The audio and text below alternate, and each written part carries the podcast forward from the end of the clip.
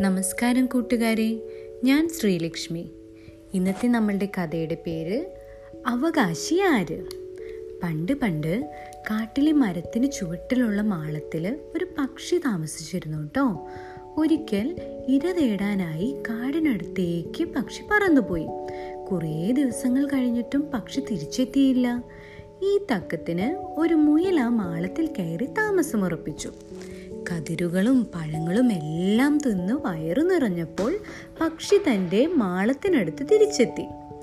അപ്പോഴാണ് തന്റെ വീട് വേറെ ആരോ കയറിയിരിക്കുന്നു എന്ന് മനസ്സിലായത് വീട്ടിൽ. ഈ മാളത്തിന് അവകാശി താനാണെന്നും എത്രയും വേഗം ഒഴിഞ്ഞു പോകണമെന്നും പക്ഷി ആവശ്യപ്പെട്ടു. എന്നാൽ ഈ അവകാശവാദമൊന്നും മുയൽ അംഗീകരിച്ചില്ല കേട്ടോ രണ്ടുപേരും തമ്മിൽ വാക്കേറ്റമായി. ഒടുവിൽ എന്ത് ചെയ്തു? ഒരു പണ്ഡിതനെ സമീപിച്ച് ഈ കാര്യത്തിൽ ഉപദേശം തേടാമെന്ന് അവർ ധാരണയായി. പക്ഷിയുടെയും മുയലിന്റെയും തർക്കം കേട്ട് അല്പം അകലെയായിട്ടൊരു കാട്ടുപൂച്ച നിന്നിരുന്നു. എന്തെങ്കിലും സൂത്രം ഉപയോഗിച്ച് രണ്ടിനെ അകത്താക്കണമെന്ന് കാട്ടുപൂച്ച തീരുമാനിച്ചു. അവൻ വേഗം തന്നെ ഒറ്റക്കാലിൽ നിന്ന് തപസ് ചെയ്യണ പോലെ അഭിനയിക്കാൻ തുടങ്ങി. ഇത് പെട്ടെന്നാണ് നമ്മളുടെ മുയലിന്റെയും പക്ഷിയുടെയും ശ്രദ്ധയിൽ കാട്ടുപൂച്ച ഇങ്ങനെ നിൽക്കുന്നത് കണ്ടു കേട്ടോ. അപ്പോൾ ഇങ്ങനെ നിൽപ്പും ഭാവമൊക്കെ കണ്ടപ്പോൾ ആളൊരു മഹാപണ്ഡിതനാണെന്ന് തന്നെ രണ്ടുപേരും വിചാരിച്ചു. എങ്കിൽ കാട്ടുപൂച്ച തങ്ങളുടെ വർഗശത്രുവാണെന്ന മുൻകരുതലും അവർക്ക് ഉണ്ടായിരുന്നു. കാരണം അവർക്കറിയാം പൂച്ച രണ്ടുപേരും തിന്നാനുള്ള വഴിയുണ്ട് അല്ലേ അങ്ങനെ സുരക്ഷിതമായ അകലത്തിൽ നിന്ന് പക്ഷി പറഞ്ഞു. കുറച്ചങ്ങ് നീങ്ങി നിന്നിട്ടാട്ടോ പക്ഷി പറഞ്ഞത്.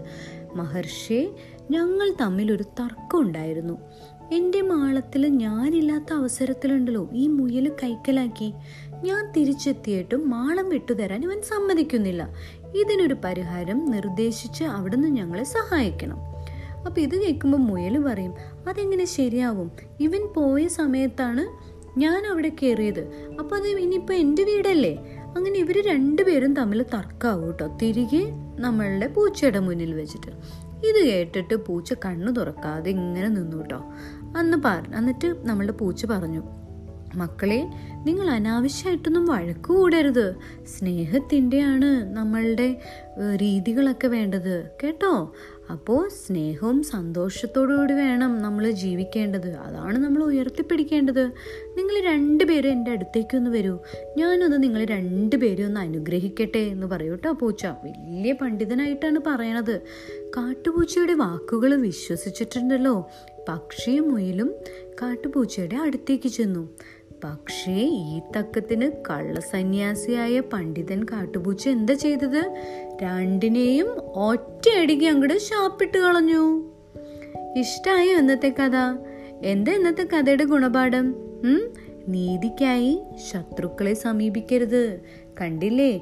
തന്റെ ജന്മശത്രുവാണ് പൂച്ച എന്നറിഞ്ഞിട്ട് പോലും രണ്ടുപേരും ആ സമയത്ത് ബുദ്ധി ഉപയോഗിക്കാതെ ചെന്ന് ശത്രുവിന്റെ മുന്നിൽ പെട്ടു. എന്താ പറ്റി? പൂച്ച രണ്ടുപേരെയും കഴിച്ചു അല്ലേ? ഇഷ്ടമായി ഇന്നത്തെ കഥ? ഇനി അടുത്ത കഥ നാളെ കേൾക്കാട്ടോ